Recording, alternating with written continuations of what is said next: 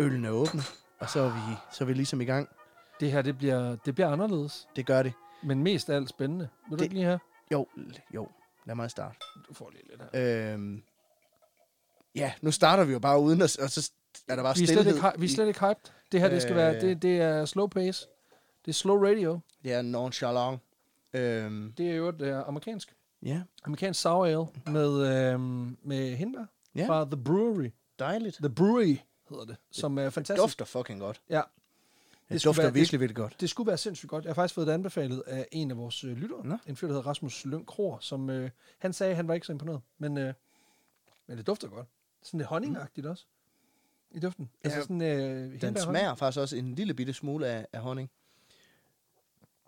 Ja. Nå. Wow. Øhm, Lækkert. Men det kan være, at vi lige skulle forklare. Nu, nu, nu sidder man måske og tænker, hey, hvad fanden? Nu Hvad popper er det der, her? nu popper Hvad- der noget op i min podcast feed. Hvad pokker er det Hvad fanden er det? Der står Q&A, AMA. Jeg er ikke lige bestemt, hvad den skal hedde nu. Ama-. Øh, hva- Fakwa.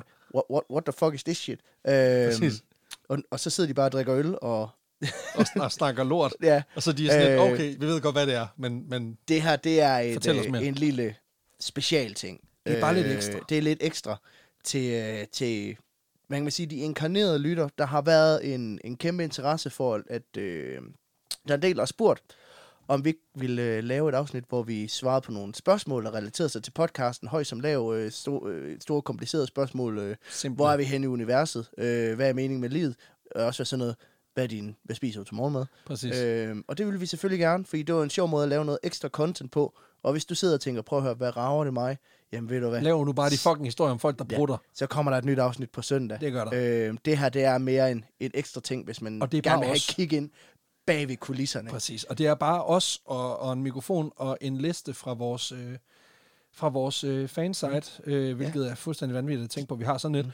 Men ikke desto mindre, det findes. Og det, nu siger du, at øh, mange har spurgt, og det er en sådan klassiker, men det er faktisk, jeg tror, det kommer lidt af, at efter, når vi har været ude og optræde, Mm. ude live, så er der altid lige nogen, der spørger, eller når vi har lavet noget stream på vores Facebook-side, så er der altid lige bagefter nogen, der spørger om forskellige ting. Mm. Og så tænkte vi, ved du hvad, måske hvis vi nu spørger ud og siger, er der nogen, der sådan brænder ind med et eller andet, hvad kan det så, altså er der, er der virkelig øh, historier eller spørgsmål nok til, at vi kan lave, øh, vi kan forsvare og sidde lige og nørde lidt i det. Og ja, det tænker jeg egentlig, altså der er kommet 58 kommentarer på et, et opslag, jeg lavede, hvor jeg sagde, hvis der kom sådan noget, kunne Ja. der være interesse for det. Det skal lige siges, at det her, at øh, vi spurgte ud inde i vores øh, fan, fangruppe, og det lyder, det lyder, lytter, lytter nørde com- community. det lyder lidt, øh, lidt Selvfed. selvfed. selvfed at sige fantid, men, Og det er men det det er det. Det er ikke, øh, det er den her lytterdrevne øh, fangruppe på Facebook, der hedder Vanvittig Fanside, tror jeg den hedder, Præcis. øh, som er drevet af et øh, mo- moderatorhold på en 5-6 mand, 5-6 som bare mand, som er die hard lytter, og, øh, die hard mennesker. og nogle af, et par af dem har været til alt, vi har lavet inden for 100 km afstand af, af Aarhus, og det er Sindssygt. helt fantastisk. Og det er, øh, altså, jeg vil virkelig anbefale, hvis man kan lide podcasten, jamen, så i hvert fald gå ind og kigge, hvad bliver slået op inde i gruppen, fordi der er, Der er også noget lidt sådan vanvittigt unødige historiefacts over det, fordi Mm. mm. folk de deler også, øh, hvad man siger, andre sjove historier, deler memes og alt det der. det kan også være anbefalinger af andre podcasts, der minder 100%. om, det kan være øh, ja, memes, der relaterer sig til podcast, det kan være nogen, der skriver, er øh, Peter ikke lidt snottet i det nye afsnit, så jo, det er han. Øh, alt det her, øh, hvi- hvis det er sådan noget, man sidder med og tænker, hey, jeg sidder og brænder ind med noget der, hvor kan jeg dele det hen? Jamen, det kan man blandt andet derinde. Præcis. Øh, Så lige kæmpe skud. og så skal det også lige siges, vi har ikke noget, altså vi kommenterer derinde og er aktive derinde til dels, men det er ikke noget, vi styrer. Nej, På den måde, så er det hele lytterdrevet, og det skal det have lov at være. præcis. Øh, det er det meget federe af. Præcis. Og jeg tænker egentlig, at, at processen her bliver, at vi, øh, jeg kigger kommentaren igennem, og så stiller jeg sådan set bare de spørgsmål. Så bliver jeg ligesom, du, jeg, jeg bouncer dem off of, off of you, og så, så, så øh, tager vi Ja. dem derfra. Jamen lad os gøre det. Øhm, og jeg tænker også at prøve sådan lidt at inddele dem lidt i nogle forskellige emnefelter, så jeg ligesom tager spørgsmål, der først handler om sådan vores historieproces, Mm. og så er der noget, måske noget økonomi. Ja. Der er ikke så mange, der spørger ind til det, men jeg tænker også, det kunne være rart lige for lytterne. Vi vil jo gerne Ja. have noget transparens, så vi lige, sådan lige kan i tale sætte det. Øh, fordi jeg tænker også, nu, det, nu har det nået en størrelse, hvor det er måske meget rart, at de også, altså at, at, de, at de i hvert fald har et indtryk af, hvad er der rent Der faktisk er i hvert fald et par spørgsmål, jeg har, som, Som også- folk typisk stiller. Præcis. Øh, det er oftest med i en privat setting. Ja. Det er meget sjældent, at der er nogen, der kalder os ud på det offentlige og siger, hvad tjener man egentlig på det der? Øhm, men jeg har fået det et par gange sådan Mm. i, i privaten, i, i PM'eren, og, og jeg synes egentlig også, det er fedt nok at i talesæt det. Ja, ja. Øhm, Jeg synes også, der skal være fuldstændig transparent. Så 100%. det, øh, Og så er der også nogle, der kommer også til at være nogle personlige spørgsmål, jeg tænker, som, som hvor vi måske, altså, der er også grænser, øh, ja, ja. selvfølgelig, Men, men, men jeg tænker, at, der er nogle sjov imellem, og, og så er der noget i forhold til sådan, relationer og sådan noget, og det tænker det skal jeg måske også lige sige, at det her afsnit kommer også lidt i tråd med, at øh, de gange, jeg har været hjemsendt fra arbejde på grund af corona, der har jeg lavet sådan nogle Ask Me Anything på, øh, På i vores Instagram. stories på Instagram. Og det har også været, altså det har der virkelig været interesse for. Der har også været mange af de samme spørgsmål, der gik igen, så jeg tænkte også, jamen, hvis, vi, hvis man kan tage nogle af dem her, så, øh, så skal man ikke gå og, og, og søge at gå og brænde ind med, jamen, men altså, hvad er der yndlingsafsnit egentlig? Ja, ja, præcis. Oh god, don't ask. Men øh, ej, vi, vi tager den. Øhm, jeg synes bare, vi tager den fra starten. Mm. Øhm, det første spørgsmål er faktisk... Øh, der- er en, der, der... Det er ikke et rigtigt spørgsmål, men, så den tager vi lige senere. Men øh, Nikolaj Francis Nørgaard, han spørger, hvordan vælger I, hvilke historier I går i gang med, ud fra jeres lange liste af historier? Ja. Og det er jo interessant, fordi... det var virkelig interessant. Der Også fordi, at øh, øh, man kan sige, nu snakker vi meget om, at vi har den her liste af historier, men det jeg har, det er egentlig en liste af bogmærker inde i min browser, som er, Kilometer lang. ja, 500, 600. Øh, nogle af dem er til den samme historie, det er bare to forskellige kilder, hvor jeg synes, den ene, de bidrager med noget forskelligt. Det, som jeg går meget efter, det, er, det kommer også lidt an på tidspres. Ja. Øh, jeg synes jo, det er vildt interessant at dykke ned i nogle af de her komplicerede historier, hvor der er en, en virkelig god baggrundshistorie eller en interessant setting. Men nogle af dem kræver også rigtig meget research for at forstå, jamen, hvad er det for en tid, vi er i? Hvad er det for, øh, for nogle faktorer, der spiller ind her? Så de kræver måske noget mere arbejde, hvor der er nogen, der er mere let tilgængelige. Fordi det er en person, ikke? Ja, og der kan man sige sådan en som øh, Elmer McCurdy er relativt nem at, øh, at research, fordi det er en mands historie, som man ligesom skal, skal have afklaret. Der er ikke rigtig noget, øh, altså man kan sige, nogen historisk kontekst, der er vigtig. Det er mere bare, den er relativt lineær. Ja. Øh, så hvis vi sidder og, okay, nu skal vi optage torsdag, øh, en gang imellem så koordinerer vi, jo, hvad, hvem tager hvad med, hvad, Mm. hvad skal vi lave? Øh, Altså på den måde, at vi koordinerer. Det er meget oftest, altså koordinationsarbejdet ligger ikke så meget i, hvad har du af historier. Det er endnu ikke sket, at der, vi har lavet den samme historie. Altså vi har researchet mm. det samme, øh, hvilket jeg synes er vanvittigt. Men, men, men det handler meget om, at vi koordinerer og siger, vi mangler inden for de næste fire uger cirka, der skal vi have det her. ja, Så har du en lang klar, har du en kort klar? Ja. Øh, og typisk så er svaret, at ja, det finder vi ud af. ja, ja. Øhm, Og der kan det jo godt være, for eksempel, nu har vi lige optaget et afsnit om øh, Formosos, øh, en pave, Præcis. der, der bliver stillet i retten, efter han er død, hvor hans lige sidder derinde. Øhm, som er en historie, som jeg relativt hurtigt fik bækset sammen. Jeg havde lavet researchen på forhånd, ja. Øh, men så var jeg lige syg i tre dage, og så skulle vi optage dagen efter, og så fik jeg den lige skrevet på en aften, og finkæmmet, inden jeg tog ud til Alexander. Ja. Øh, så på den måde, jamen, så noget af det, jeg kigger på, det er selvfølgelig, jamen, hvad for et arbejdspres har jeg? Skal, skal det være noget, der er relativt nemt, eller har jeg, har jeg tiden til at dykke ned i noget, der er lidt tungere? Ja. Øh, så er der det her med, jamen, hvad har vi dækket for nyligt? Ja. Øh, der var et, en overgang, hvor vi dækkede rigtig meget, hvor jeg lavede rigtig meget om film, og rigtig meget om det her, hvor jeg var sådan, okay, men nu bliver jeg nødt til lige at lave noget andet, både for min egen sanities skyld, men også for, at indholdet kan være varieret nok. Ja, fordi man kan sige, det handler jo også for os handler det om at give et, et så bredt perspektiv på verdenshistorien som overhovedet muligt. Altså mm. det her med, vi vil helst ikke have, at lytterne de vælger os fra, fordi at det er øh, helt vildt sportstungt, eller helt vildt videnskabstungt, eller helt vildt et eller andet. Mm. Altså vi er meget brede på den måde, så, så vi prøver faktisk at skabe så stor en bredde i udvalget som muligt. Så der er nogle, mm. øh, altså fordi der er nogle, der er nogle emner, som man kan sige, dem ved vi er helt vildt øh, nemme og tilgængelige. Altså crazy videnskabsmænd, crazy, øh, øh, hvad hedder det, opdagelsesrejsende, øh, øh, crazy krigsrelaterede historier. Mm. Der har du allerede 300 episoder. Ja, Crazy sport, så har du 400. Problemet er bare, at det er ikke sikkert, at alle interesserer sig for, for de fire ting.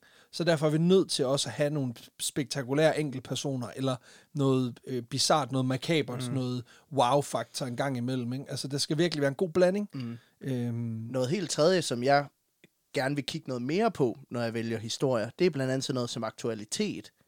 Øh, nu sidder vi og optager det her i starten af september, øh, og jeg, det er jo først nu, det er gået op for mig, at det jo været oplagt at lave en historie om 9-11, Ja. øh, fordi nu er det 20 år siden, det skete. Ja. Og øh, der gad jeg godt, at jeg i hvert fald måske nogle gange valgte mere baseret på, okay, hvad er aktuelt? Ja. Hvad giver mening? Nu er vi henne af ved Halloween. Kan vi lave noget, der er scary? Nu er vi, hen, nu har vi lavet juleafsnit nogle år. Øh, kan vi lave noget, der handler om påske? Kan, nu er det sommer. Hvad er egentlig det mærkeligste, der sker? Altså, Ja, noget ja. af det her. At man kunne lave sådan en årsjul, det kunne. Ja. også være lidt sjovt. Ja. Helt sikkert. Øh, men ellers så er det bare sådan lidt, jamen, så scroller jeg igennem føler listen. man for? Hvad føler jeg for? Hvad, hvad for en stemning er jeg i? Er jeg i stemning til at lave noget, der er helt vildt loller, noget virkelig fjollet, eller er- vil jeg gerne fortælle noget mere seriøst? Er der noget, der lige rører sig i mit liv? Det kan også være for eksempel, hvis... Øh, okay, øh, hvis der er et eller andet, der er sket i ens privatliv, der, der berører en, okay, men det der, det passer lige til min sindstemning, den her historie. Præcis. Jeg, jeg tror da for eksempel historien om Charles, øh, Charles øh, Vance Miller, altså ham mm. her med Storke Derbyen, altså, ja. Ja. det var en, en historie, der kom ind fra en lytter, hvor at, jamen, jeg stod lige og havde fået et barn, så jeg tror måske, at jeg var mere predisposed til at tage den. Mm. Altså, det var mere oplagt for mig at gribe den historie i det øjeblik, Ja. øhm, end, end, end jeg ellers ville gøre. Ja, så det er ikke sådan, at vi bare kører listen igennem fra, fra top til bund. Det er meget sådan at kigge på, jamen, hvad er det, hvad, hvad kalder lige på os? Og der, øh, der har jeg, et- der typisk, så sidder jeg og vælger mellem tre. Så udvælger jeg, okay, det kunne godt være den, det kunne godt være den, det kunne godt være den. Og det er så typisk nogen, som jeg ender med at lave inden for kort tid af hinanden. Ja. Så er det spørgsmål bare rækkefølgen. Ja. Nå, jeg tænker, vi lige går lidt videre, fordi vi kan altid, vi kan ja. Snakke en time om hvert spørgsmål. Øh, Simon Nygaard Jensen skriver, hvilke historier har jeg været nødt til at sortere fra, fordi de lød for gode til at være sande? Og lidt i samme tråd, hvor omfattende er kildearbejdet til hver historie, og hvilken historie har været mest vanskelig i forhold til kilder? Mm. Okay, for lige at tage den første. Har der været nogle historier, vi været nødt til at sortere fra, fordi de var gode til, for gode til at være sande? Der er konkret to lige nu, som er rigtig svære, og jeg er ryjeg sikker på, at den ene, den, den faktisk ryger ud af den kategori meget snart. Nå. Fordi jeg synes egentlig, at, at, at kar- altså, kildermaterialet begynder at blive så omfattende. Vi har to konkret. Den ene, det er en historie, der handler om en, en jeg mener, han er fra han er eller andet østeuropæisk land. Jeg tror, det er Tjekkiet eller Slovenien. Mm. En fyr, der hedder Fran Selak, Ja, som er en historie om en mand, der har overlevet to flystyrt, to buskollisioner og verdens heldigste og heldigste verdens, mand. verdens heldigste uheldigste mand. Han har overlevet sådan nogle death-defying ting syv gange. Problemet er, at alle de artikler, vi har fundet på ham, de linker tilbage til den samme øh, hvad man siger, nyhedsspændende, mm. øh, hvad man siger, sådan sensationsagtige artikel øh, fra start eller midt 90'erne. Og det er et problem, fordi hvis du kun har en kilde, som så er blevet til 20 kilder, så er det meget utroværdigt. Ja. Og jeg har ikke kunne finde andet på det. Der er blandt andet også, jeg ved også, Snope, det her, øh, mm. det er sådan et, et fact-checking-medie, Ja. har også øh, faktisk øh, affaret den. Den anden, det er en, som vi også har fået foreslået en 15-20 gange, om Tarar, den her øh, franske soldat, Der er uden baby. der åd en baby, og har øh, havde en, en glupsk appetit i en grad, Mm. som man skulle tro, det var løgn. Jeg har affaret den tidligt, fordi at det var svært at finde første, pas, altså, øh, hvad man sige, første håndskilder mm. Mm. og andenhåndskilder på den. Det har meget været sådan rygte-rygte basis. Men der er begyndt at dukke nogle kilder op. Blandt andet er der en fransk læge, som har beskrevet øh, hans case, hvilket gør, at, at han kunne godt blive interessant. Mm. Om ikke andet, så kunne man måske lave den som en første, som en første aprils episode, eller i en anden sådan novelty setting, mm. hvor man siger, historier, der er for gode til at være sande-agtigt. Altså, øh, vi har jo også en gang imellem en disclaimer på, der hedder, at hvis der er noget, vi har svært ved at få bekræftet, eller noget, der er en vandrehistorie, Mm. så caller vi den egentlig bare og siger, jamen ved du hvad, legenderne siger, eller vandrehistorien siger, eller det, øh, der går rygter om, men det, jeg kan, har ikke kunne få det bekræftet. Præcis. Og det er også mere for i hvert fald bare at deklarere. Det var typisk så er det, så er det også noget, jeg inkluderer, fordi at så er det tit noget, jeg synes er vildt interessant eller vildt grineren, og så vil, har jeg det også skidt med at skære det ud, men så vil jeg hellere deklarere og sige, okay, men den, lige den her del er usikker, men jeg vil gerne tage det med, fordi jeg synes, det, det kunne et eller andet. Præcis. Og jeg tror for eksempel, altså, og det der med, er der nogle, nogle ting, der er sværere i forhold til kilderne? Ja, altså, øhm, altså, det her med, hvad der har været mest vanskeligt i forhold til kilder. Jeg tror generelt, kan man sige, kilder, der går før 1500-tallet, Mm. er generelt sværere, fordi papirarbejdet er der ikke i lige så høj og udstrakt grad. Der, der er jo en grund til, kan man sige, at, at, at vi, har, vi har småt med kildearbejde fra før. Altså 1500-tallet er måske også sent. Ja. Ja. Før 500-tallet er rigtig svært. Fordi det er, meget, det er meget mere spekulation. Du har lavet historien om Diogenes, der foregår lige før øh, tusindskiftet. Mm. Hvor man kan sige, hvor du også starter med at sige, vi har ingen førstehåndskilder. Vi har dårligt nok andenhåndskilder. Altså det hele er en professionel, der mm. har beskrevet hans liv. Øhm, og dem vil der Og være noget af det er jo nok også vandrehistorier. Og det, Præcis. Og det er igen at prøve at deklarere det. Der, hvor det også godt kan blive svært, det er det der med netop nogle gange at finde førstehåndskilder. Ja. Øhm, og der er det jo sådan også nogle gange at prøve at det jeg gør meget i de tilfælde, hvor jeg ikke kan få bekræftet historien fra en førstehåndskilde, det er, så prøver jeg at finde øh, kilder fra historikere. Vi er jo ikke historikere. Overhovedet ikke. Øh, så jeg prøver ligesom at finde, okay, nogen, der ved noget om det her. Hvad er deres vurdering af det her? Præcis. Er deres vurdering, at okay, men sådan var det højst sandsynligt, eller det her er nok den mest sandsynlige udlægning af virkeligheden? Eller at, ja okay, det bliver præsenteret sådan her, men det er nok mere sådan her. Ja. Altså, så prøver jeg ligesom at bruge andre fagpersoners øh, vurdering af den, den konkrete historie eller konkrete kilde til os at sige, okay, men hvad er sandt eller falsk i det her?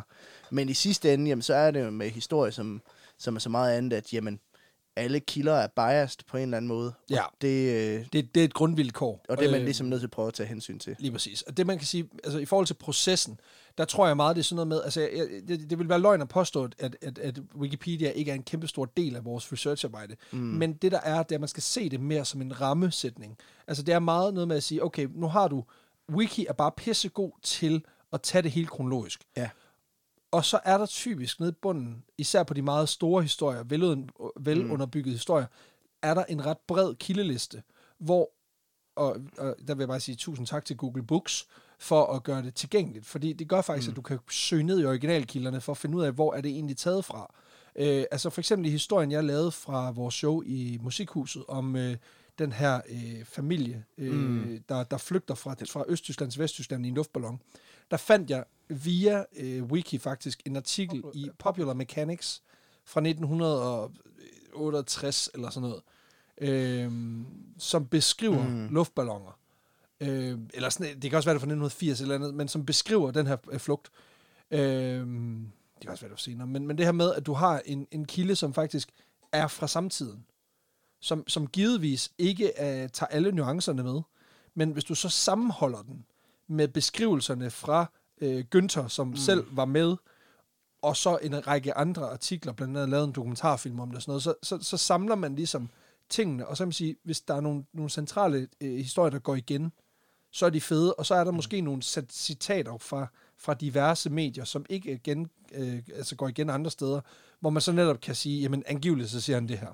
Ja, Og- Øhm, og ellers så, altså, nu er vi Wiki, øh, der bliver sikkert spurgt ind til det senere også, men, men øh, det, som jeg bruger det meget til, det er at finde nedslag. Det er at finde ud af, okay, jeg vil gerne dække den her person af den her begivenhed. Mm. Men der, har, der er Wiki rigtig god til at inddele i sektioner. Og allerede der har man en eller anden grundstruktur for, okay, men hvad er det generelt set, der er vigtigt i den her historie? præcis. Øh, så går man selvfølgelig ud og også øh, starter med at læse, hvad, hvad har Vicky skrevet om det. Også, øh, hun er sød, hende Vicky. Øh, men så går man ind, jamen, hvad, hvad, hvad står der der?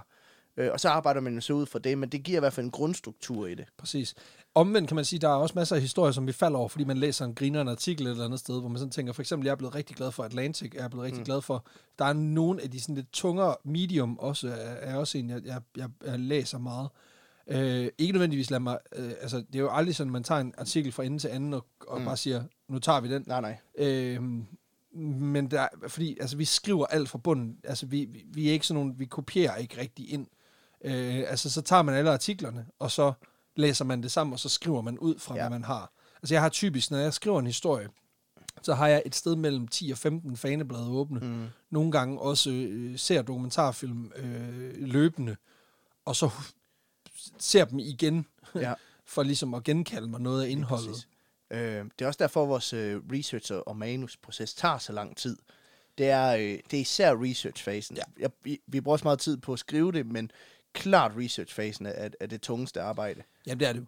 Og i forhold til, hvad der har taget længst tid, i forhold til, og hvad er mest vanskeligt i forhold til kilder, så vil jeg sige, altså, øh, jeg har skrevet, den historie, jeg har lavet til vores Zetland Special, mm. det er by far det sværeste, der har været for mig, fordi alle originalkilderne har været på et øh, fremmedsprog. Øh, de har været på portugisisk, og det, det har gjort det markant sværere, mm. fordi at mit portugisiske findes ikke. Så, så det, har været, det har været umuligt. Ja. Øh, og det har været meget noget med at oversætte ting, det har været meget noget med at prøve at finde, hvad kan man sige, øh, altså finde oversættelser, som har været troværdige. Ja. Og lidt det samme faktisk med Aimo Koivunen, der har jeg nemlig også brugt meget hans egen originalartikel for det her blad, han har, hvor han har skrevet mm. en feature om det. Og der har jeg været nødt til at, simpelthen at, få, at, at finde en oversættelse for at være sikker. Men så har jeg så fundet flere oversættelser, og så ligesom sammenlignet for at være sikker på, at det ikke bare var en eller anden dude på Reddit, der, var det, der, var, der skulle være hovedforfatter på vores, Ja, vores shit, ikke? Så, Så, øh, så der er altså helt klart, der er noget sprogbarriere, der kan give der, er, problemer. der er ikke kæmpe Lige præcis. arbejde Og det- i det hele. Og i forhold til det mest omstændige, så tror jeg, det har været Charles Lauritsen-episoden, fordi jeg har været nødt til at høre en bog igennem to gange, og så mm. samtidig krydsreferere med andre kilder, fordi det ikke måtte være bogen, der var, det, der var den ene og alene kilde på det. Øhm, så så det, er, det er sådan noget, hvor man kan sige, det, det, det tog i hvert fald 40 timer. Og det var ja. så for en sponsoreret episode, som vi fik 5.000 kroner for, så det var totalt dårligt lønnet, men ja. det er lige meget. En af de øh, historier, som har krævet mest research fra min side, det var øh, for eksempel Frøken-episoden. Mm. Øh, fordi at den både bas- der baserede noget af det på hans egne erindringer, men han var også kendt for ligesom at blæse sig selv op og fortælle mm. røverhistorier. Så jeg kunne bruge det til sådan at sige, okay, men det passer sgu nok meget godt med datorerne, fordi hvorfor fanden skulle han lyve om det? Øh, til gengæld, jamen, så er nogle af de der ting, han siger omkring, hvad han oplever, det skal måske tage med et græns salt, medmindre jeg kan bekræfte det andre steder. Til gengæld er han også en mand, der har mange vandrehistorier omkring, og der tog jeg så den med med pølleøksen, fordi Ja, ja, ja. jeg synes, den var sjov, Det er og den, er, sjovt, den ikke? er almen kendt, men jeg har prøvet også at deklarere, okay, man ved det sgu ikke helt, det er hans egen udlægning af det. 100%. Og så på den måde, så er det en balancegang mellem, mellem kilderne hele tiden. Lige præcis. Øhm, Jannik Skov Benne, øh, mm. Bennekov, han skriver et ret interessant spørgsmål. Det her med, jeg kunne godt tænke mig at høre, om I besluttede på et tidspunkt, at typerne af historier skulle skifte karakter. Mm. For mig at se, er der sket et skift fra begyndelsen, hvor historien handlede om større linjer, eksempelvis Martin-afsnittet, Pepsi-flåden, Tur-afsnittet og lignende, hvorimod det i dag i større grad handler om enkeltpersoner. Mm. Og så er det, det er simpelthen, fordi han selv efterspørger øh, større variation mellem niche og større linjer. Ja. Øhm, jeg tror, det er en interessant observation. Jeg har faktisk ikke selv bemærket det. Nej, det, jeg skulle lige til at sige, jeg har egentlig heller ikke selv bemærket det. Men for mig, jeg kan sige, min motivation, når jeg skriver en episode, handler meget om at sige, typisk så starter det med en eller anden, et grineren citat, en mm. grineren oplevelse, eller et eller andet, hvor jeg tænker, det er fandme vildt, eller det er fandme morsomt. Og så derfra, så tænker jeg, men det er jo ikke nok. Altså historien om, øh, konkret, Tootsie Tanks episoden, mm. historien om, at, at, at de, øh, de her amerikanske soldater var fanget øh, i det her bjergeområde, og kunne ikke komme ud, men øh, fik så hjælp, øh, som var fejlagtig hjælp, men det endte som, at de gik Ja. op. Og, altså, er det nok til en episode? Ja, det er det, men alligevel, for lige at give lidt ekstra, så gør vi skulle lige noget i forhold til at beskrive, hvad kan man sige, forholdet mellem Korea, øh, de, de, Mhm. eller i Korea, før øh, det blev inddelt. Og på den måde kan man sige, du kan starte med nogle større linjer, og så kan du zoome ind på en enkelt episode. Ja. Og det prøver jeg generelt at gøre i mine historier, så jeg er ikke sikker på, at jeg genkender billedet. Jeg kan godt se det lidt, og jeg tror, det handler mere om det der med, at jamen, vi dækkede også meget tidligere, der dækkede vi bare generelle begivenheder. For eksempel, så dækkede vi, øh, altså så var det sådan noget OL, hvor vi ikke bare dykker ned i maraton, men vi dykker ned i nogle af de andre discipliner. Mm. Øh, hvor det nu er, nu er der meget ofte en hovedperson, og det kan også være noget, jeg er rigtig slem til. Der, hvor jeg tror, det kommer fra, det har noget med vinkling at gøre. Ja. At øh, generelt set, så øh, er jeg i hvert fald blevet meget be- mere bevidst om, jamen, hvad er det rent faktisk for en øh, historie, jeg gerne vil fortælle. Ja. Og det betyder så også, at jamen, så er man nødt til at vælge et fokus, og der bliver fokuset meget ofte en hovedperson. Ja. Det kan også være en begivenhed, men så snart man går ind og dækker en begivenhed, så skal man også have baggrunden for det, så skal man også have, hvad kan man sige, alt det rundt om, hvor en person, det gør bare, at du lynhurtigt kan centrere ind og sige, okay, men nu er det deres oplevelse, vi fokuserer på. Ja, præcis. Øhm, men jeg har faktisk, øhm, nu er jeg læst godt øh, spørgsmål derinde, og, og svaret også på det derinde. Og, og øh, det er faktisk noget, jeg har tænkt meget over efterfølgende. Det ja. der med at sige, okay, jamen, vi, skal, vi kan jo godt dække et, en begivenhed. Præcis. Og, øh, så jeg håber også, at det er noget, der, øh, som man i hvert fald vil opleve, der, der ændrer sig i den anden retning igen, at vi går over, og det bliver, det bliver lidt mere adspredt. Øh, jeg tror også, det har noget at gøre med det her med, hvad er nemt at gå til. Altså, at det er nemmere at gå til en, en person, fordi at der har du ligesom, de bliver født, og de dør, så det er en relativt begrænset øh, tidslinje, Ja. hvor begivenheder har altid et opløb. Nogle gange kan det jo tage 300-400 år. Øhm, og så har det et efterspil, som også godt kan tage det samme. øh, Og lige pludselig bliver det meget bredt. Så øh, jeg tror nogle gange, så hjælper det at have en hovedperson. Det hjælper med at centrere det, men det gør også vinklingen nemmere. Ja, og det gør jo også, at du kan bounce hvad man siger, mm. Mm. fakta op af, af, af den her person, øh, og, og bruge hans oplevelser. Jeg tror måske også, det er en hjælp til den anden part. Altså, vi ved jo, og det, jeg ved godt, det lyder banalt, fordi det ved I selvfølgelig godt, men der, jeg ved jo ikke, hvad Peter har med, og jeg bliver til stadighed mm. overrasket, for jeg synes fucking, det er vildt, at du stadigvæk bare, du liger bare vilde historier af. Øh, også ting, jeg ikke ved en skid om, hvilket, altså man skulle jo tro, at, at på ja. det her nuværende tidspunkt, at vi vidst havde hørt lidt om det hele, men det har vi bare ikke. Øhm, og der er det rart at have en person, fordi så kan man også, så kan jeg sidde, når du sidder og fortæller mm. om det, prøve at personificere ham, og prøve, eller hende, og prøve at, ligesom at, at, at, at, at tænke øh, humoristiske elementer mm. ind i det. Og hvordan tænker han, og det Præcis. jeg synes er rigtig sjovt ved personer, det er også typisk, så har de en eller anden form for personudvikling, som jeg synes er rigtig interessant. Tit så er det sådan noget med, enten så lærer de ikke en skid, så så forestiller med, øh, men om ikke andet, så får man et billede af en person, og man lærer lidt en person at kende. Det er jo selvfølgelig vores udlægning af personen, men. Præcis. også er baseret på, på en eller anden form for, for, for data og, og, og fakta. Præcis. Øh, og det kan jeg vildt godt lide, at man lærer en person at kende, som måske levede for 200-300 år siden, men rent faktisk siger, okay, jeg tror godt, jeg forstår, hvordan jeg, han tænkte. Ja, ja, ja. Øh, Det handler jo hele tiden om at men identificere. de brede historier kan helt sikkert også noget, og vil Helt gerne sikkert. tilbage til det. Helt sikkert. Øhm, vi tager en mere. Øh, Mikkel Schmidt, han spørger, jeg vil gerne høre, hvordan I holder gejsten oppe. Nu har jeg arbejdet på øh, Vanvittig Verdenshistorie et godt stykke tid. Hvordan holder jeg dampen op i forhold til at fortsætte med at lægge, med at lægge en til halvanden times underholdning ud hver uge? Øhm, selvfølgelig er der noget underholdning i at undersøge historien, men hvad holder jeg bedst i gang? Det er et meget simpelt svar. Der gejsten har været væk i længe. For helvede. Nej, der er et meget simpelt svar. Øhm, penge. Nej, det er det faktisk ikke. Det, det, det, det, det, det, ja, det er fame. Det er cloud. Nej, det er jer.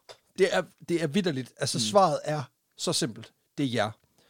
Øhm, og og det, det går faktisk i tråd med et andet spørgsmål, nemlig, hvad er den vildeste oplevelse, I har haft i den her proces? Mm. Jamen, det er at møde jer.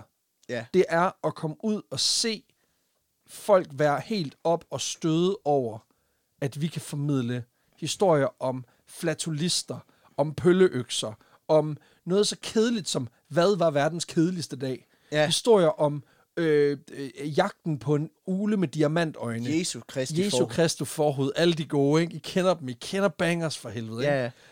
altså det her med at møde folk ude i virkeligheden, der har ikke bare lyttet til vores shit, men også har en referenceramme. Og dyrker det. Og dyrker det i deres nærmiljø, i, mellem, i små vennegrupper. Mm.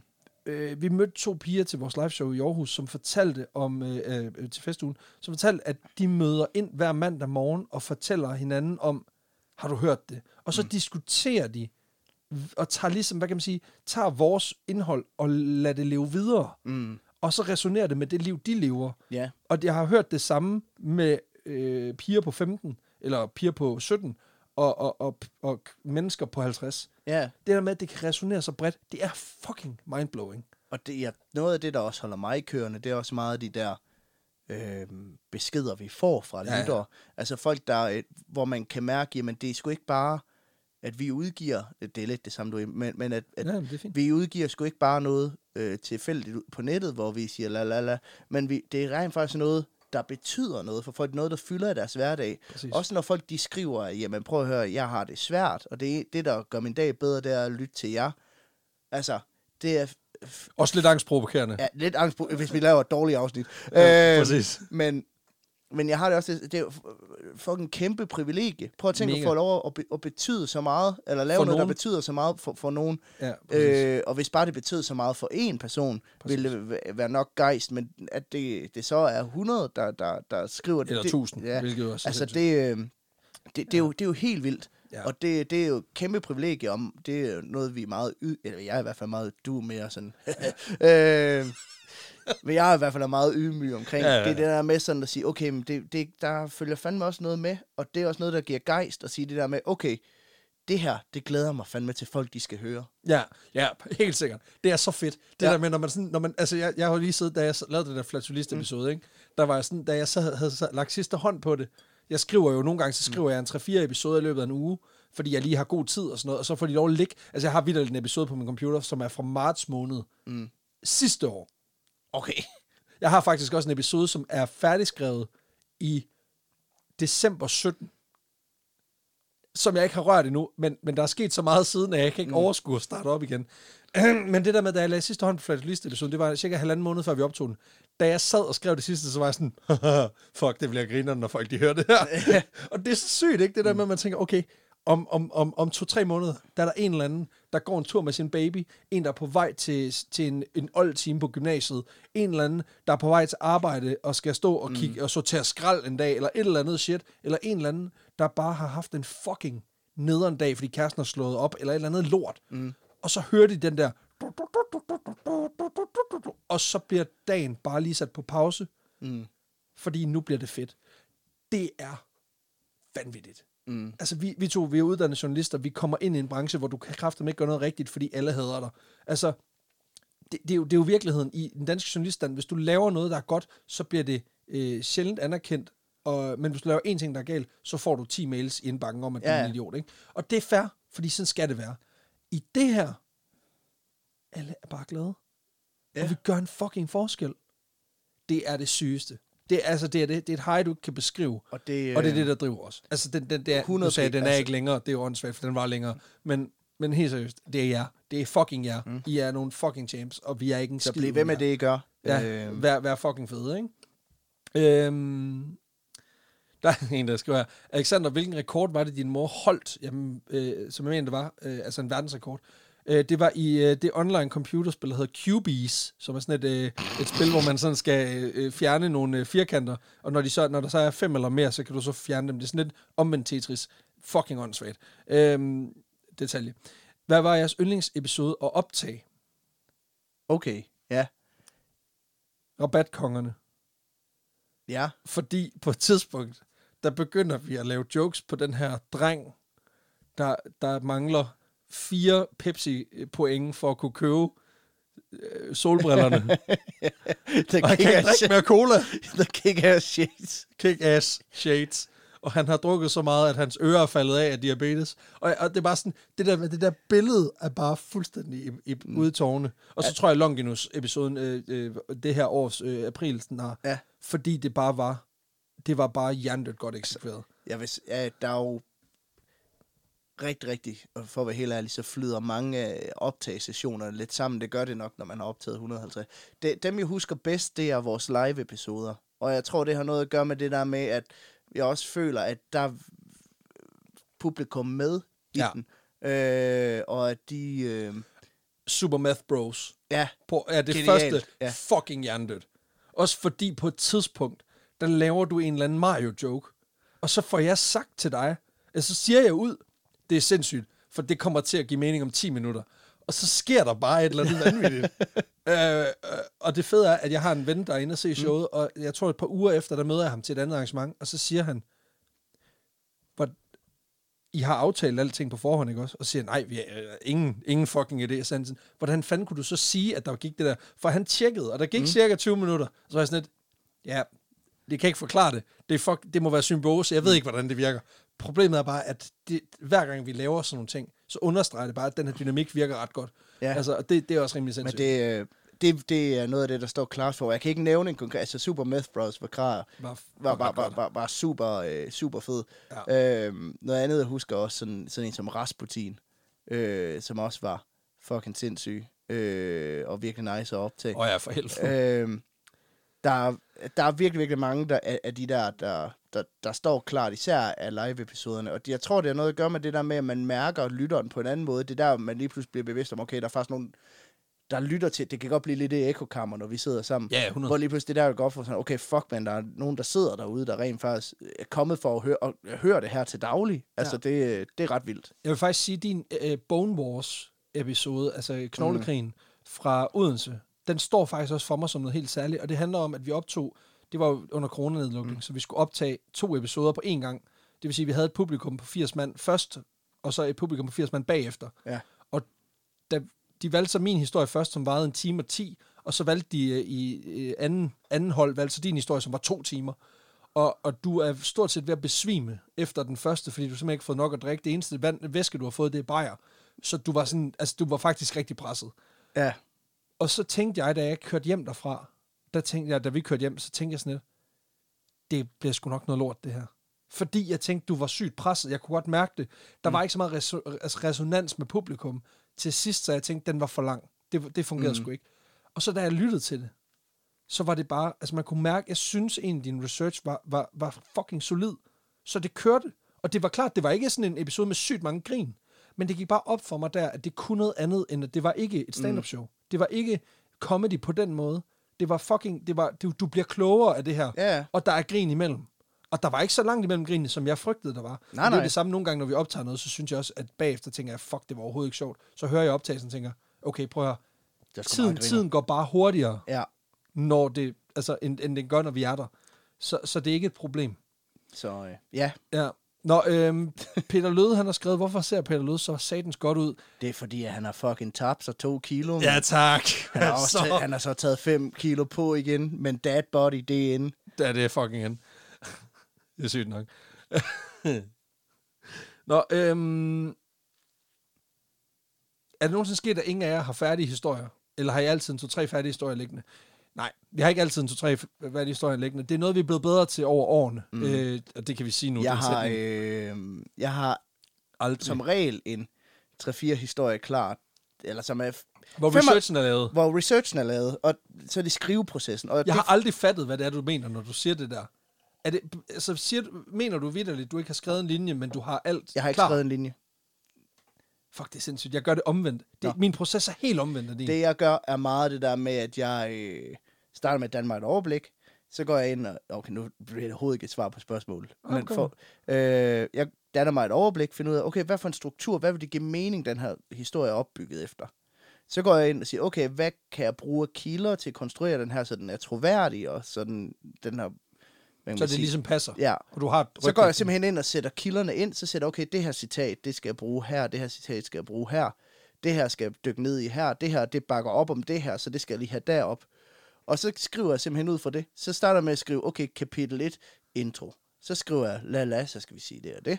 Okay, okay, så starter jeg det med, okay, så skal vi snakke om hans opvækst. Så skriver jeg opvækst, kapitel 2. Og så skriver jeg, altså, okay, han blev født der og der, fordi det står der jo i den kilde, jeg har fundet her, og det bakker den her kilde hernede op om, og sådan noget. Og det er sådan, så bygger jeg det op på Ja, den måde. Og så gør jeg meget det der med, at jamen, så har jeg skrevet, til, til skriver jeg sådan nogle tøhø-noter til mig selv.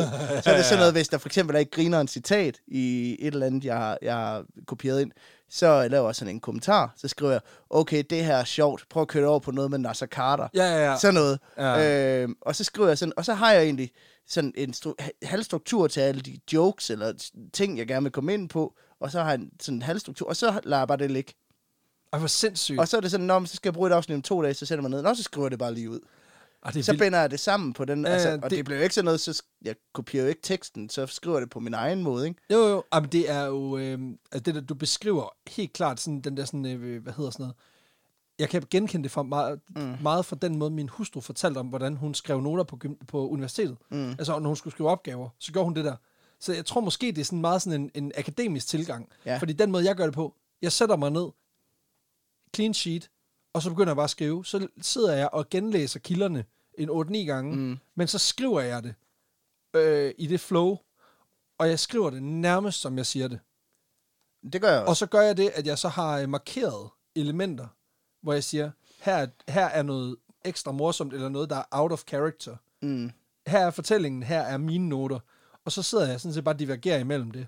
Øhm, og det, nogle gange fungerer det, nogle gange fungerer det helvede til, ikke? Men, men generelt set, så, så tror jeg, det er okay. Ja, ja. Det er mit indtryk. Og det er jo... Nå, hvad var det spørgsmål, var? Jamen, det er bare, om vi nogensinde har, øh, ingen har, har, ikke har haft nogen færdige historier. altså, jeg Jo. har, jeg har nogen, typisk nogen, der ligger og er enten halvfærdig, 75% færdig, eller hvor Ja. researchen er lavet. Jeg har, da, da vi startede helt tilbage, der, altså man kan sige, det kan lige så godt være ærlig, grunden til, at Pixie-formatet opstod i sin tid, det handlede simpelthen om, at vi hurtigt fandt ud af, at vi kan ikke lave en time hver uge. Det kunne vi så lidt alligevel, men, men lad nu det ligge. Øh, fordi det fandt ud af, at, at vores ping-pong jazz show, det, det fylder også lidt. Men, men dengang, så har vi har haft nogle near misses. Der var blandt andet på et tidspunkt, jeg tror det var afsnit, øh, lige omkring afsnit 18, hvor vi lige pludselig kørte tre Pixie i et hug. Det er simpelthen fordi, at vi ikke havde tid til research, fordi der var pres i den periode. Mm. Og du kan faktisk, jeg tror faktisk, hvis du sådan, øh, tager vores livshistorie i forhold til, øh, hvornår jeg fik børn for eksempel, så tror jeg faktisk, det passer meget godt, eller hvornår Ja. jeg var havde rigtig meget at lave som freelancer, der kan du se det i forhold til, hvordan vi lige bytter mm. op på tingene. Så vi har skulle lave nogle små øh, hughister her, Øhm, og vi- der har også været en enkelt gang, hvor en optagelse ikke er gået som planlagt og sådan noget, hvor vi har været nødt til sådan nød at finde på noget. Ja, Men men, det- men, øh, men generelt set, så Så er vi foran. vi er blevet gode til at være proaktive. Ja. Altså, øh, og, og være jeg er i hvert fald blevet, jeg har altid været meget sådan en typen, der skrev det dagen Det inden. er bedst dagen før. Ja. Ligesom med Øh, boller og lasagne. Ja, og det er simpelthen fordi, at så havde jeg det også klart i erindring, når jeg skulle præsentere det dagen efter, og så var det bare mere naturligt for Ja. mig, hvor jeg er blevet meget bedre til nu også at være proaktiv, skrive noget inden, men så blive bedre til at genopfriske det for mig selv dagen inden. Øh, så jeg kan godt skrive noget nu en, må- en måned forud. Øh, Ja. Og så sidder jeg så lige, for eksempel hvis, øh, hvis vi skal optage torsdag, så sidder jeg lige onsdag aften, eller torsdag, inden jeg skal ud til dig, så reviser jeg det lige hurtigt, skriver lige om, siger, okay, det der, lige det, der, det der, det er sgu ikke lige så men kan du også lige punch to jokes på det her, som lige Ja, ja. passer ind, ikke? Præcis. Ja, eller sådan, okay, det var meget sjovt, hvorfor jeg ikke lavede den metafor? Jeg lige nå at skrive den ind. Ja. Så, og, Jeg får det jo nogle gange på bagkant, hvor jeg ja. Hører noget igennem og tænker, fuck, Ja, det det- passede jo lige med det der for et halvt år siden, hvor der var den der sag. Ja, ja. Det skulle vi have gjort. ja, jamen, Og det, det er røvirriterende. sådan er det. Ja, og det er fair. Øhm, men nej, altså, jeg, jeg har også, jeg er kommet hen til et punkt nu, hvor for eksempel, øh, vi optager i september måned her, jeg har øh, i hele øh, start, slut juli og start august, der har det, min, mm. min kalender været helt fucked.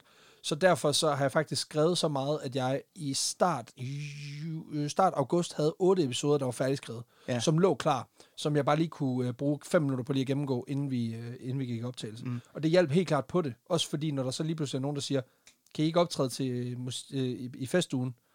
Jo, jo, det er fint, fordi jeg har noget manus. Jeg kan bare forholdsvis mm. nemt gå ind og sige, jeg kan lige tweak det lidt, så det passer. Ja. Øhm, Man kan men det har jeg ikke. Nu har jeg så ikke flere, kan man så Men sige. det kommer også lidt tilbage til noget af det her, som jeg nævnte tidligere, det her med, hvordan man vælger historien. Altså, øh, især det her med arbejdsbyrden. Hvis vi står i en situation, hvor, okay, nu skal vi optage torsdag, jeg har sgu ikke lige noget, jamen så har jeg typisk researchen til at ligge på en historie, der er relativt nemt at gå til. Ja. øh, og som jeg relativt hurtigt kan, kan lave, hvor at, øh, jamen, dem, jeg laver lang tid i forvejen, det er typisk dem, der kræver noget mere researcharbejde. Øh, men hvor man så kan sige, jamen, når det er på plads, så kræver det ikke meget at skrive den ud i Nej. manusform. Nej. Også fordi, at jeg er også typen, jeg kan godt, hvis jeg ikke ved, hvordan jeg skal formulere så skriver det bare i stikord, så siger jeg det bare på en eller anden måde, Ja, ja. ja, når vi optager. Øh, så mine, mine manus er slet ikke så håndfaste på, på den måde. Nej. Øhm, et andet spørgsmål. Det er det her med, øhm, der er en, der spørger, om, om, om vi nogensinde har hørt den andens historie og tænkt, det kunne jeg fandme have gjort bedre. Eller hvor er det satans, at du lige tog den? Ja, altså, Det vil være løgn at påstå nej. Altså, fordi selvfølgelig er der nogen, hvor man tænker, det var da alligevel satans, mm. du tog den, fordi det var en god historie. ja, Men jeg synes ofte, ja. svaret er det omvendte. Ja. Altså, at det er noget, hvor man tænker, fuck, en ting er vild historie, Ja. en anden ting er, det der, det var godt, det var dig, der lavede den. Mm. Altså, jeg, Altså, har den, jeg. jeg, har, jeg har haft den der nogle gange, hvor jeg er sådan, fuck, den der, den gad jeg godt have lavet. Ja. Øhm, Og men det- jeg har aldrig haft den der med, okay, det kunne jeg gøre bedre. Og det gør bedre. Jeg tror, det er fordi, at vi egentlig... Øhm, vi har to meget forskellige måder at gå til tingene på, og har to meget forskellige stilarter også i, hvordan vi præsenterer det, vi laver. Så jeg tror også, det er det der med at sige, jamen, hvordan jeg vil... Så havde jeg nok... Typisk så, hvis du havde lavet noget, så havde jeg valgt et helt andet fokus. Altså, ja. Så havde fokus lagt et helt andet sted. Ja, ja, præcis. Øh, men så kan man så også sige, okay, men så laver jeg bare den historie med det fokus. Hvis ja, det er det. og det er det, der Altså, altså, øh, det er jo det, der er fedt, fordi du kan altid sådan sige, jamen, altså, så kan vi altid twiste den, fordi der er altid flere, øh, typisk, mm. at medmindre det er en Uniqueness 10, Ja. så er det jo altid, der er flere, flere øh, versioner af den samme historie, ikke også? ja, Øhm, jeg har også overvejet, om vi skulle lave det til en, til en, en historie, altså en, en formidling på et tidspunkt, mm, hvor vi så simpelthen siger, jamen, vi har det samme emne, og så laver vi 30 minutter hver, og så skal, så skal lytterne, eller øh, til et live show, mm. altså så skal de vurdere, hvad var Ja. den fedeste måde, og hvad var den fedeste vinkling.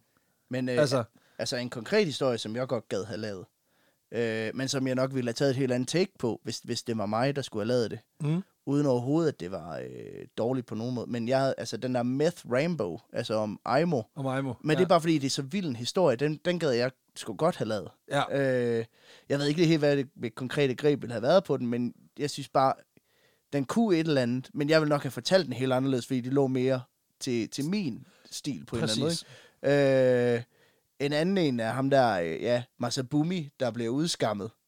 som jeg synes er en fucking griner historie. Det er så synd for ham. Han har ikke gjort noget. Han har Øh, virkelig ikke gjort noget. Ej, det er rigtigt. Ja, som jeg vil godt kan lide. Men det er jo også det der med, det er jo også det, der kommer lidt af pingpongen. Det er også det der med, jamen, hvis jeg hvis du sidder og fortæller noget, og jeg synes, okay, men det her over, det er interessant, så kan man jo altid Du kan altid trække den retning. man kan altid trække i den retning og køre også lidt på det. Jamen også fordi vi begge to har så åben en tilgang til det, at vi sådan lidt, ja, ja, men altså, hvis du stjæler showet i et kvarter, det er fint, det er pisselig meget.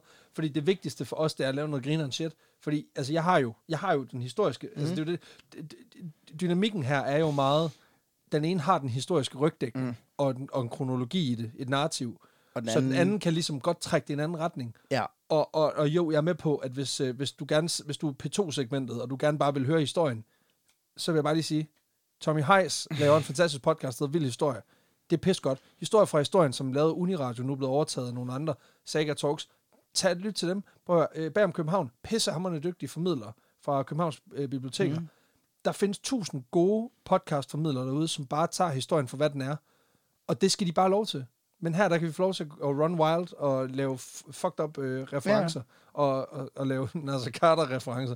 Det, prøv, og, det, og det er det, vores produkt kan. Ja, ja. Og, og, der- og der synes jeg jo bare, det er det fedeste at sige, jeg kan trygt gå i en retning, fordi jeg ved, jamen, du skal nok få den tilbage på sporet. Ja. Det kan godt være, at den ikke bliver så elegant, men det gør den jo aldrig. nej, nej. Altså ikke, ikke fordi der er specifikt, det gælder også den anden. øh, Det er også fordi, så nogle gange så sådan, Nå, nå, er du færdig? Nå, så går jeg bare videre. præcis. nå, nej. Nå, hvad er dit personlige øh, favorit AKA? Harvey Svanæg, og det er ikke mit eget. Det er røv og nøgler, men sådan er det. Det kunne også være, at røv og nøgler skulle være et nyt AKA. Ja. Øhm, Må jeg sige mit Ja. ja. yndlingsæg? Bue og pil. fuck dig. Du er den værste ven, jeg har.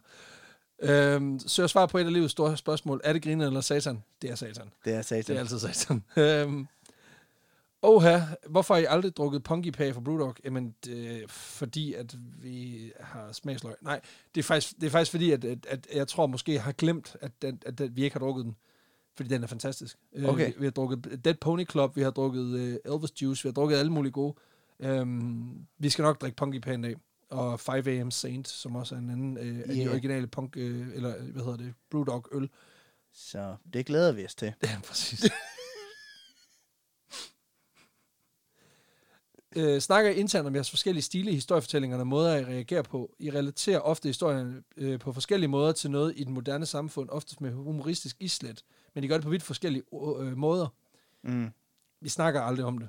Nej. Det er meget faldet i hak naturligt. Jeg tror, min er mere... Øh, jeg tror, jeg har en mere sådan stand-up-agtig tilgang til det. Og det kommer nok af, at det er, en, det er jo også noget, jeg har øh, dyrket i, i, ja, i mange år, lyder det, men, men i, Jo, jo. i, i en del tid.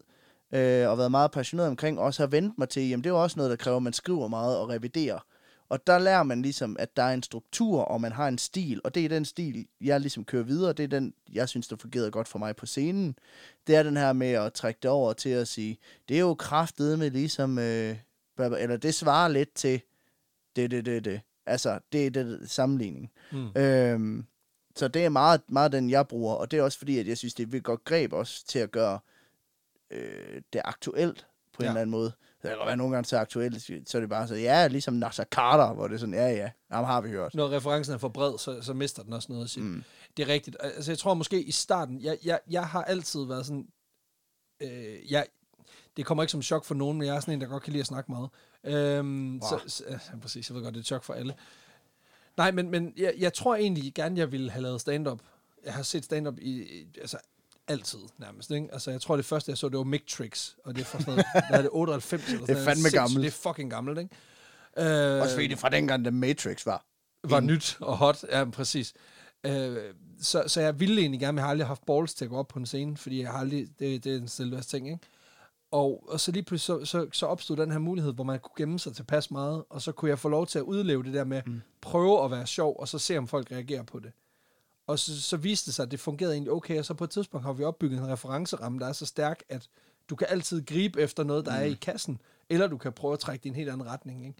Øh, og jeg tror måske, vi alle vi er begge to drevet meget det der med at sige, kan vi sætte det i en eller anden moderne, nuværende mm. relief, uden at det bliver for udvasket og, og, og, og, og specifikt. Men det er også tit der, jeg synes, det fungerer bedst. Ja. Altså, Men omvendt, vi dyrker altså også de snæverste referencer. ja, ja. Og, og, og tro mig, det er en kæmpe sejr hver eneste gang, at der er en, der lige skriver i DM'eren, og gerne sådan et år efter, at episoden er udgivet, Når Schäffner-klon, jamen det er fra afsnit 20 i huset på Christianshavn, hvor Larsen han skal begå et indbrud, bare sådan, yes, fuck yes, hvor er det nørdet, hvor jeg, el- jeg elsker det. Altså, det, det, det er Ja. sådan noget, der kan gøre mig helt høj. Øh, Ja, ja. Også, du har også en eller anden, jeg kan ikke huske, hvad det er for en historie, hvor det er, sådan, det er så, så den mest specifikke reference.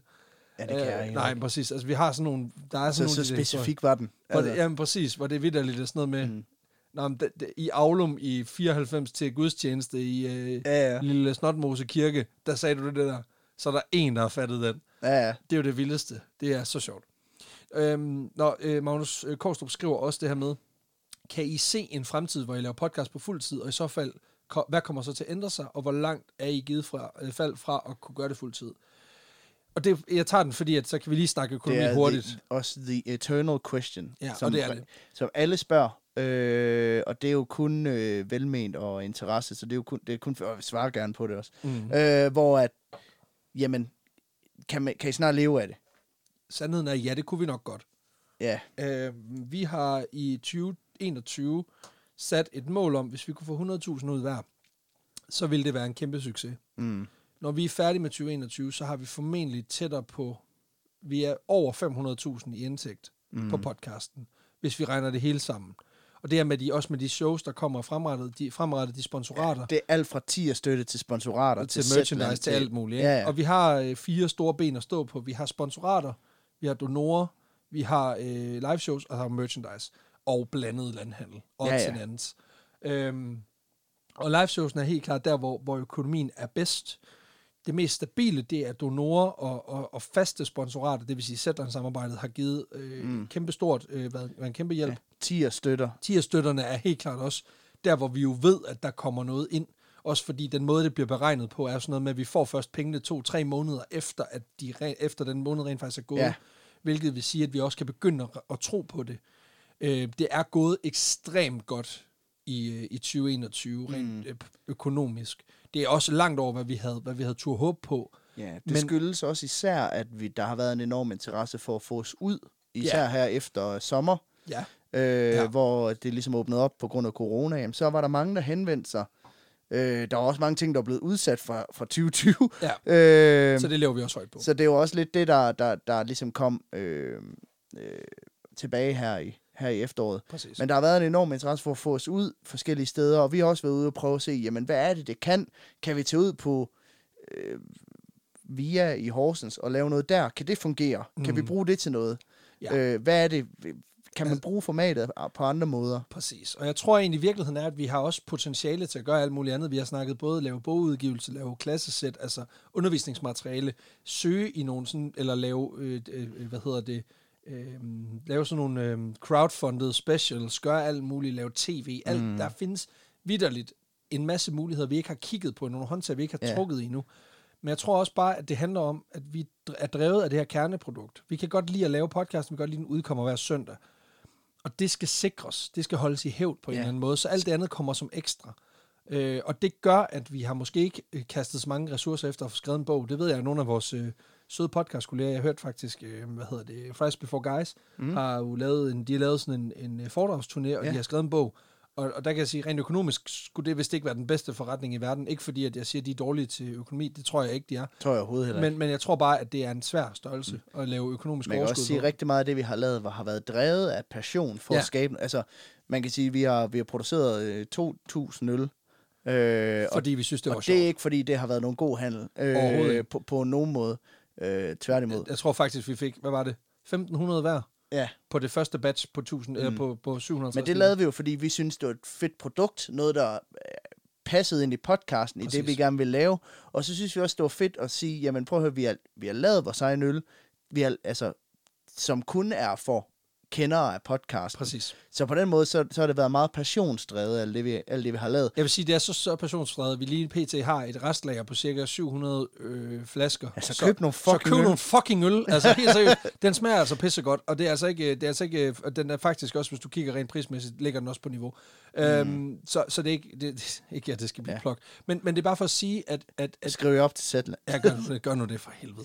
Nej, men, men altså, øh, jo, vi kunne reelt set leve af det i den forstand, at lige nu, der har vi en indtægt, som, som, som giver cirka 22-24.000 om måneden på det. Øhm, mm. Er det nok til at leve af? Jamen altså, det ved jeg ikke. Jeg har lige købt et hus, blandt andet fordi, at jeg har podcastpenge mm. til at gå ud og lægge til en udbetaling. Øhm, nej, med det liv, jeg har lige nu, nej, vil jeg ikke kunne leve af det. Altså, man, man kan jo sige, at det har... Øh, podcasten har jo ændret vores liv på mange måder, fordi ja. at vi lige pludselig har haft en, en biindtægt, der også blev ved med at vokse. Øh, Ja, hvor arbejdsbyrden ikke nødvendigvis er steget. Ja, den er ikke steget i, i takt med man kan med, sige, med hvis man pengene. kigger rent timelønsmæssigt på det, med den mængde af research og arbejde, der ligger forud, så er, så er timeløn relativt lav. Det kan stadigvæk bedre svare sig for mig at tage freelancevagter på Danmarks Radio, mm. eller øh, i min egen private virksomhed, øh, til den konsulentløn, jeg tager, end det kan at lave podcast. Mm. Og det, det kommer ikke til at ændre sig. Øhm, men for at svare helt ærligt på det, vil vi øh, komme til at, at arbejde fuld tid? Det tror jeg ærligt talt ikke, fordi jeg tror måske også, at vi vil noget andet. Altså, jeg elsker det arbejde, jeg har, mm. så meget, at jeg har svært ved at se mig selv slippe det fuldstændig. Det der også er, at øh, hvis jeg skulle gå fuldtid på det, så skulle det ikke kun være at lave podcast. Så skulle det være at prøve at skabe et univers, der var noget større. Så skulle det være at sige, okay, nu laver vi bogen. Nu laver vi en, en YouTube-kanal. Altså prøve at se, okay, hvad, hvad, hvad kan formatet, hvad kan det her ellers? Mm. Øhm, men så skulle det ikke bare være at sige, okay, nu laver vi vanvittig verdenshistorie hver søndag. Vi kunne måske lave to afsnit om ugen, hvis Ja, ja, man så havde altid i verden til det. Men så sige, okay, men hvad kan man ellers lave? Hvordan kan man ellers ekspandere? Hvad kan det ellers, det her format? Jo, men det er Øhm, også, igen, det, så bliver det også bare, altså jeg er bange for, at det måske også bliver for, for sådan indgribende. Altså, det der med, at det, det, det skal også på en eller anden måde, nu bliver det idéudvikling for mikrofon, men, men jeg, jeg kunne godt tænke mig, at det ikke bliver alt for sådan, alt sig omgribende, mm. fordi det er også bare det der med, det er for skrøbeligt. Altså, det er også derfor, hvorfor jeg ikke gået fuld tid på det, og bare, altså, der er mange, der har foreslået, hvad nu hvis I tog penge for hvert afsnit, i stedet for hver andet på tier, så ville I jo fordoble hvor Vi har også indtægt. overvejet det. Vi har overvejet alle de der ting. Vi kunne også tage nogle flere sponsorater ind. Vi kunne også gøre alt muligt. Vi prøver bare at skabe en balance, hvor det er til mindst mulig gene for jer, så I får mest muligt ud af det, og hvor vi kan være mest os selv i det. Og hvis vi sprang ud i det 100%, så ville det også handle om pengene. Og det skal det ikke. Mm. Altså, Problemet er jo, at hvis man gik fuld tid på det, jamen, så, vil, så er det et arbejde. så, øh, så kommer det til lige pludselig at handle om, okay, hvordan genererer vi maks profit per afsnit? Ja, Fordi så er der lige pludselig en husleje, der skal dækkes, Betales. og øh, Præcis. du har et huslån, du skal betale af, og du har nogle døtre, du skal brødføde, og øh, alt det der. gerne hver måned i hvert fald. Ja, og lige pludselig så, så bliver det meget så, okay, hvor- hvordan får vi betalt regning? Hvordan skaber vi en, en indtægt En på stabil det? indtægt. Hvor at lige nu handler det mere om det der med, okay, hvad kan vi rent faktisk tage ind? Så øh, nu er det en bonus, frem for at det er et krav.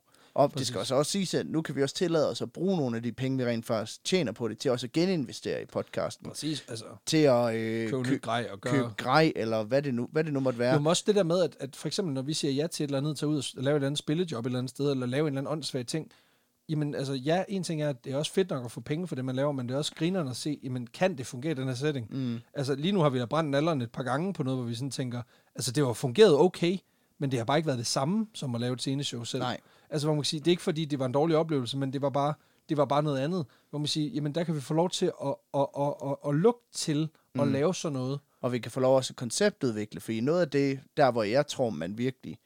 Okay, nu bliver det også meget sådan... Ja. Ikke, i det, men, men, men der hvor jeg tror, hvis, hvis man skulle gå hen og leve af det, så skulle det også være, at man kunne tage mange flere små jobs. Altså sådan, så kunne man godt tage ud på et gymnasium. Men så er det heller ikke nødvendigvis et job, hvor vi har altid i verden til at sidde og lave Nej. de her 20 timers research. Så bliver det noget med at tage ud og lave en mere fast ting. Vi har øh, syv historier, som vi har i Ja. rotation, som passer ind til forskellige ting. Ja, og så Det tager vi ud og laver det igen og igen og igen. Altså, det er det, der er den største hurdle ved hele vores live-format lige nu. Det er, at alting... Og Ja. det, er jo det, det er jo det, der også er det fede ved live-podcasting. Det er, at det er en ny ting hver gang. Men der, hvor når man bliver hyret ud, så er det enormt meget arbejde, der ligger forud ja. for det.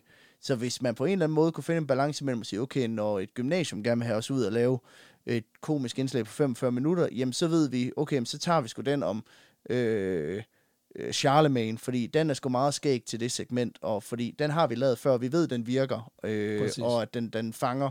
Øh, Men det er jo også en, en grundlæggende tvivl om, tør vi at, at stole på det? Altså, tror vi på, at, at det vil kunne holde og sådan nogle ting? Altså, det er jo hele tiden den der sådan selvtillidsting med, mm, kan det?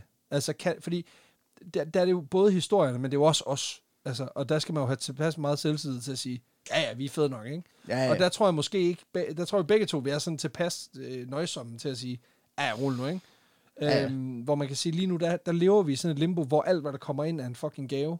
Mm. Øhm, Man skal jo så også huske, at den, øh, rigtig mange af de her penge, som vi, øh, som vi tjener, også bliver brugt til at dække løn, fordi vi rent faktisk er nødt til at tage fri for vores arbejde. ja, for ja, altså det koster hver eneste gang, jeg tager, ikke tager en vagt på det her, så, så er det jo en, Mm. signifikant pose penge, der ryger, Ja, øh, som jeg så skal på en eller anden måde få ind. Det er også derfor, når jeg skal forklare folk, Jamen også altså, i forhold til mm. nogle bestemte ting. Hvis jeg, hvis jeg, når de spørger, hvorfor skal det koste øh, 10.000 eller et eller andet beløb, jamen det er jo fordi, at det er to mennesker, som siger nej til, til de her penge. Dem skal de så have ind, og så skulle vi også gerne have noget for det, vi laver. Mm. Øh, altså, så, så man frikøber jo tid lige nu. Det ville jo være noget nemmere, hvis vi ikke havde noget job ved siden af, fordi så vil alt jo være en profit. Mm. Men, men jeg ser bare ikke mig selv gøre det, fordi altså nu har jeg lige siddet, jeg har siddet i en uge nu, og siddet og klippet på syv forskellige projekter, jeg er i gang med at lave. Og jeg elsker det. Jeg elsker den hverdag, jeg har. Mm. Jeg har ikke lyst til at bytte det for noget. Altså, og det ville bare være skide ærgerligt, fordi hvad så, hvis man så gik fuld tid på det her, og, og der kom et job, som du synes var vildt interessant, jamen så kan jeg jo ikke tage mm. det, fordi så har du jo kastet alt i grams for at ja. gøre det, ikke? Altså, Men man kan jo så også, altså, nu snakker vi meget om, hvad det er, der driver værket tidligere, jeg tror noget af den der, så bliver det ikke kun for lytternes skyld, så bliver det også meget mere for ens egen skyld, man kommer til at lave det. Og så bliver det også det der med, okay, jeg vil også gerne på ferie her til sommer. Så bliver det sådan noget Peter Faltoft, der er det noget, så tager man lige noget Smile Bright, fordi oh, okay, så kan man lige komme til Cannes. Altså, hvor det er sådan, så, så er de penge lige tjent sig ind, hvor det er sådan, ja, ja, men har man også lyst til at sælge sin sjæl på den måde? Præcis. Vel, Peter Faltoft. Hvor, men, men, men, men, altså, hvor det er bare det der med, at så øh, lige nu, der, der køber det sådan, for det første en masse frihed, øh, og tjene det her ved siden af. Det har gjort øh, en kæmpe forskel i mit liv. Øh, også, øh, jeg ved også... Vi, Helt vildt meget i dit liv. Vi har brugt det også, du har brugt det til noget huslån, og det er blevet brugt til noget studenter, øh, noget SU-lån, og sådan noget, hvor det, øh, som det har hjulpet med at betale af. Så på den måde har det jo rykket en hel masse i vores privatliv, at vi har tjent de her penge. Øh, ja, nu kommer det til at handle meget om penge, men det er også mere for... Men det er bare for at sige, det er jo også en del af det, og, og, og jeg, jeg tror måske, det vigtigste for os, og det er meget sådan en perceptionsting, det er det her med, hvordan vil vi gerne opfattes? Altså, mm. vi vil virkelig gerne ikke være grådige. Altså, det skal ikke være pengene, der driver værket. Og det er vi lidt bange for, det vil gøre, hvis vi gik fuld tid. Mm. Og det er ligesom der, jeg tænker, at, at den lander. Hvis der er nogen, der har spørgsmål til det, så må jeg heller gerne skrive. Det skal ikke være det. Ja. Øhm, og så tænker jeg, at vi lige tager nogle lidt skøre her til sidst, fordi vi har... Øh, jeg, jeg har simpelthen besluttet mig for, når mixeren ikke øh, kan tage mere ind, der er 8 minutter tilbage, så er det der, vi slutter. Okay, fint. Det er der, vi ender. Så det bliver sådan en lynrunde. Ja, men præcis. Øh, vi kan også, hvis man skriver, her er nogen anderledes. Men hvis I stod i en krise, øh, reak, øh, krisesituation, hvordan vil I så reagere? Flee, freeze, fight. Øh, jeg Shit. håber fight, men jeg tror flee. Ja, det tror jeg også. Ja, præcis. Jeg tror, ej, jeg tror, jeg er mere på en freeze. Ja, okay, fair. Hvis I skulle beskrive jer selv som dyr, hvilket og hvorfor? Øh, giraf, fordi jeg synes bare, jeg kan godt lide at have overblik. Mm. Det er noget, jeg ikke har i min hverdag, så jeg kan godt tænke mig at blive bedre til det. Og det er ret okay. grineren at være ja. det dummeste dyr på savannen. Jeg øh, vil citere en klog mand, jeg kender, øh, og sige, at jeg, øh, jeg vandt and. Fordi det, på overfladen ligner det, den ikke laver noget, men nede under, der kører benene. Ja, den, den presser. Hvad er det mest vanvittige, I selv har været udsat for? Hvis I vil dele det.